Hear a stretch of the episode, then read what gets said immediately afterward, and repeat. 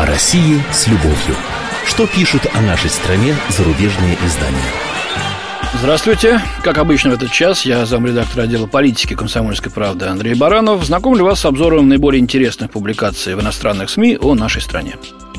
Ну, конечно, главной темой э, всяческих обзоров на этой неделе стало ежегодное послание, с которым президент России Владимир Путин выступил перед Федеральным собранием в среду. Э, многие искали обозначение примет того пути, который президент избрал для страны. Вот с этого давайте начнем. Посмотрим, какие же приметы заприметили, так сказать, в послании наши коллеги иностранные журналисты. Ну, во-первых, все СМИ подчеркивают, что после слухов о серьезной болезни Путин говорил 83 минуты, причем стоя, и совсем не угрожал Западу. Вот Элен Барри из «Нью-Йорк Таймс» отмечает, что в своей первой важной речи с момента возвращения на пост президента Владимир Путин призвал россиян не растерять себя как нацию, побуждая их искать руководство к действию в исторических и традиционных российских ценностях, а не в западных политических моделях. По мнению Барри, российский лидер э, не объявил новые направления политики, сконцентрировавшись вместо этого на ценностях моральных и заявив, что после распада СССР были утрачены и многие нравственные ориентиры – Автор статьи отмечает внимание президента к социальным вопросам и проблемам рождаемости в России. Вопрос внешней политики Путин затронул только вкратце, что, очевидно, свидетельствует о том, что он занят внутренними проблемами, полагает Барри, впрочем, отметив завуалированное предупреждение Соединенным Штатам, с которыми Россия не сходится по вопросу арабских восстаний.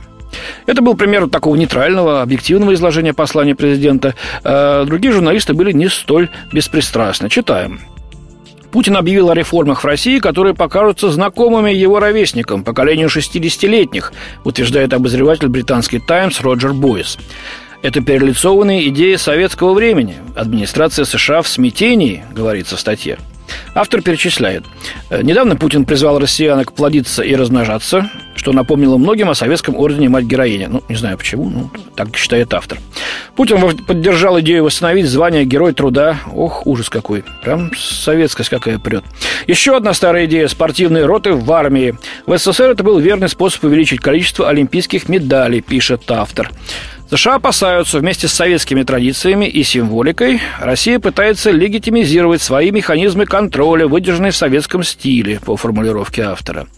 Новый рецепт Путина для России, двоеточие, больше детей, больше патриотизма, больше спорта и больше СССР для всех, заключает Бойс. Э, ну, не знаю, дети, патриотизм, спорт, по-моему, это нормально. Не понимаю, что там привело администрацию Обамы смятение. Э, боязнь проиграть Олимпиаду, что ли?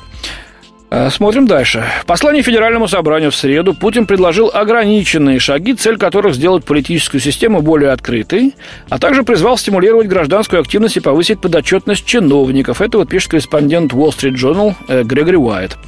Путин предостерег, что иностранцы якобы пытаются манипулировать политической жизнью послании Путин коснулся тем, которые дороги консерваторам, его сторонникам. Это возрождение моральных ценностей, укрепление патриотизма. Президент признал, что экономическая ситуация ухудшилась и почти умоляюще, вот так пишет автор, призвал ускорить рост до 5-6%. Ну вот патриотизм и мораль – это что, удел консерваторов только? Не думаю. В конце концов, в той же армии США служат подавляющей своей части молодые люди, готовые пасть порвать за Америку и ее моральные ценности. Э, смотрим французскую «Фигаро». Путин дал понять, что намерен начать в стране операцию «Чистые руки».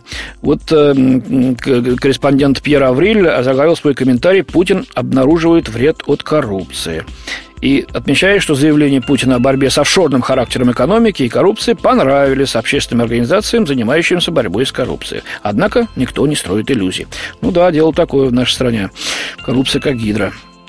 Кремлинологи, пишет дальше автор, полагают, что инициатива Путина имеет целью в первую очередь успокоить средний класс, возмущенный коррупцией и склонный к протестам. Каждый вечер российские телезрители наблюдают за развитием финансовых скандалов с участием двух бывших министров, подозреваемых в гигантских хищениях. Ну, собственно, и читатели «Комсомольской правды», и слушатели нашего радио, и наши телезрители тоже могут наблюдать, как мы освещаем эти скандалы. На сегодняшний день в отношении Сердюкова расследование так и не начато, что подтверждает мысль, что в России за преступление никогда не следует наказать наказания. Особенно это касается высокопоставленных политических руководителей, пишет Аврель. А вот совсем отрицательная оценка выступления Путина. И прозвучала она из Швейцарии. Даниэль Дехлин из Neue Zürcher Zeitung считает, что в послании постоянно звучали морализаторские интонации. Связанная политическая программа в словах Путина не просматривалась. Конкретных целей было мало. Он перечислял давно известные реформаторские проекты. Необходимость улучшить инфраструктуру, модернизировать систему образования, поднять уровень зарплат бюджетникам. Ничего, кроме общих мест, не прозвучало, когда он провозгласил постепенный отход от сырьевой зависимости, обещал приватизацию по четким правилам и назвал Азиатско-Тихоокеанский регион рынком будущего будущего, утверждает автор. Путин говорил о реформах политической системы, децентрализации государственной власти и вреде коррупции, но не упомянул недавние коррупционные скандалы. И, наоборот, очень кратко упомянул гражданское общество и протестные движения. По словам автора статьи, он говорил о диалоге, но не сказал, как он должен выглядеть или как сделать его интенсивнее. Ну, в общем, куда ни кинь, везде клин получается, у уважаемого французского коллеги. Но ведь послание это не, не трактат, не программа. Здесь задаются векторы, они заданы. Россия часть мировой цивилизации, важная часть, э, но идет своим путем, что означает, свои проблемы решает сама, так, как полагает нужно. Э, дяди с указками ей не надо. Ну, кстати, к вопросу о диалоге и оппозиции, которую швейцарский журналист преподносит как грозную силу. А вот вам публикация Франка Нинхузена из немецкой Зюддойче Цайтунг под заголовком «Народ устал». Вот что он пишет. Четверг правительство Москвы окончательно отказало в разрешении провести марш свободы, который назначен на сегодня, на субботу был, оппозиция собиралась его проводить сегодня, в 3 часа дня. Видные деятели оппозиции, такие как Удальцов Сергей, Алексей Навальный, Геннадий Гудков, объявили, что все равно поведут народ на Лубянскую площадь. Между тем, по данным Левада-центра, а Левада-центр считается таким либеральным социологическим институтом, э, вот по этим данным, приводимым в статье, россияне устали от государственной власти и от демонстрации, и от оппозиции. По словам Нингузина, многие участники протестов разочарованы скром, скромным результатом. Так Владимир Рыжков в интервью сказал, что в тактическом смысле волна протестов действительно окончена, и что у государственной власти пока еще достаточно ресурсов для усиления давления на оппозицию. А Нингузин отмечает, что оппозиции, несмотря на упрощение порядка регистрации партии, не удается консолидировать силы. Почему? А потому что разным группам не хватает общих интересов. И пока протестные настроения кипят только в котле Садового кольца, в остальной России об этом не знают. А, вот удивительная публикация прошла и о. Я в последнее время постоянно уделяю этому внимание, потому что об этом постоянно пишут и пишут наши западные коллеги. Удивительно, удивительная эта публикация в том плане, что впервые, пожалуй, с начала кампании вокруг этих панк-богомолок, она точно отражает, что происходит, э, и критикует западные подходы к освещению этой истории. Э, Там оригинале на французском портале Slate пишет, что освещение дела Пусси в иностранной прессе свидетельствует о глубоком непонимании западными СМИ российской политической жизни, что делает анализ происходящего в России в лучшем случае упрощенным, а в худшем – карикатурным. Эту точку зрения можно резюмировать следующей фразой. С одной стороны, всемогущее чудовище Путин, с другой – плюшевые медвежата из оппозиции, но народные массы слеп следуют за Путиным. Здесь мы сталкиваемся с ошибкой, требующей прояснения, утверждает автор – с самого начала западные СМИ уделяли делу Пусси Райт непропорционально большое внимание. Одна из задержанных девушек, Надежда Толоконникова, попадала в объективы камер чаще других, по-видимому, из-за своей фотогеничности. Такое избирательное возмущение связано с душераздирающим характером этой истории. Три невинные и беззащитные девушки против всемогущего царя. Однако, если с точки зрения юридических последствий можно говорить об угнетателе, угнетенных, то с точки зрения политических последствий такой подход ошибочен и мешает понять, кто победил, полагает автор. Определив истину, победителя остается прояснить вопрос о слеп следующем за Путиным народе, пишет далее издание. Во-первых, такая точка зрения – повторение привычного штампа о русских, которым нужен сильный царь и кнут. Во-вторых, она не учитывает сложную структуру общественного мнения в России. Кроме того, западные СМИ, пишет француз, совершенно упускают из виду религиозную составляющую этого дела, в то время как опрос ЦИОМа показал, что 23% считают выступление богохульным действием, а еще 23% – актом вандализма. С другой стороны, лишь 14% опрошенных Левада-центром, тем самым, сочли два года тюрьмы чрезмерным наказанием, а 35% – справедливым, а 43% – слишком мягким. В то же время 49% убеждены, что политическая власть не влияла на суд, а 75% не изменили своего мнения о российском правосудии после этого процесса.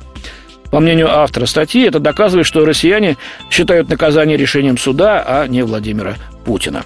Вот такая публикация. Ну, она единичная, конечно, на фоне стереотипных, э, потока стереотипных э, статей и анализа, анализов э, вот в том ключе, как э, смеется э, в данном случае Тома э, Генналия. С одной стороны, зловещий Путин, с другой, плюшевый медвежатый за позиции.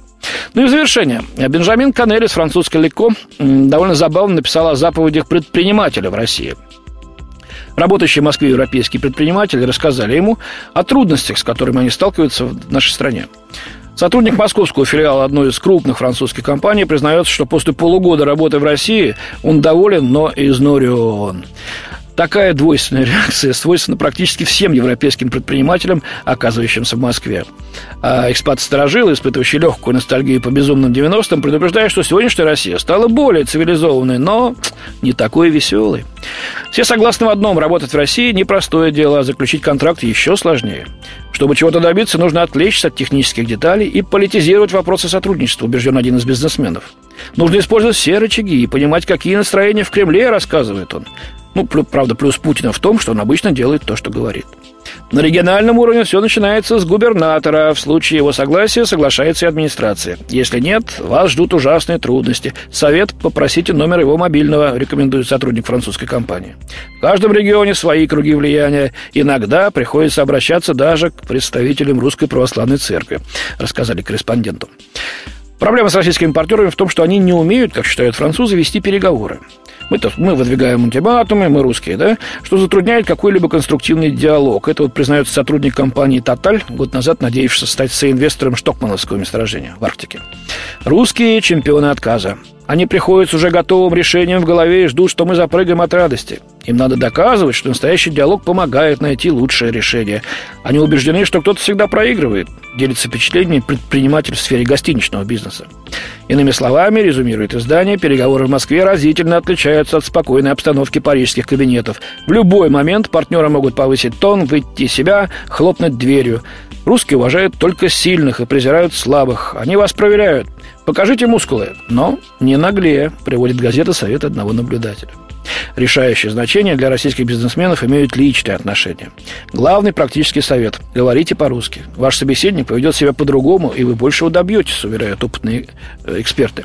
Еще один совет – всегда приходить с подарком, оригинальным или прямо уж дорогим. Издание называет подарки, которые принято дарить в течение всего года, настоящим культурным феноменом России – Самое лучшее, когда вас приглашают в баню на выходных, объясняет руководитель филиала компании. Чаще происходят кулинарные встречи. За щедро накрытым столом надо показать, что ты умеешь пить и произносить тосты. В России все возможные мыслимые проблемы свалятся на вас. Безопасность, мошенничество, налоговое, право собственности, преступность, попытки коррупции. В лучшем случае одна с другой, но чаще все сразу, говорит предприниматель. По мнению одного француза, российский девиз лихорадочно делать в последние минуты то, что можно было сделать спокойно и заранее. Вот это очень точно. А в России всегда достаточно трудностей логистических, таможенных, налоговых, бюрократических. Подпись под документом – волшебная формула в России. Здесь везде ставят подпись, на каждой странице контракта, а не только в конце. Будьте внимательны. Многие оказываются в суде из-за того, что не хватает какой-либо подписи или бумаги, предупреждает адвокат. Лучше выход – нанять команду юристов. Э, такой хаос подчас преподносит сюрпризы, и организация по-русски может оказаться даже более эффективной, так как процесс принятия решений сокращается, настаивает один предприниматель. Правда, ключом к ускорению принятия решений сплошь и рядом становится что? Взятка. Ну что ж, может, увы, и нелицеприятный анализ, но, по-моему, очень честный и точный. У меня на сегодня все. До свидания. Хороших выходных. Не замерзните, пожалуйста. В студии был замредактор отдела политики комсомольской правды Андрей Баранов. О России с любовью. Что пишут о нашей стране зарубежные издания?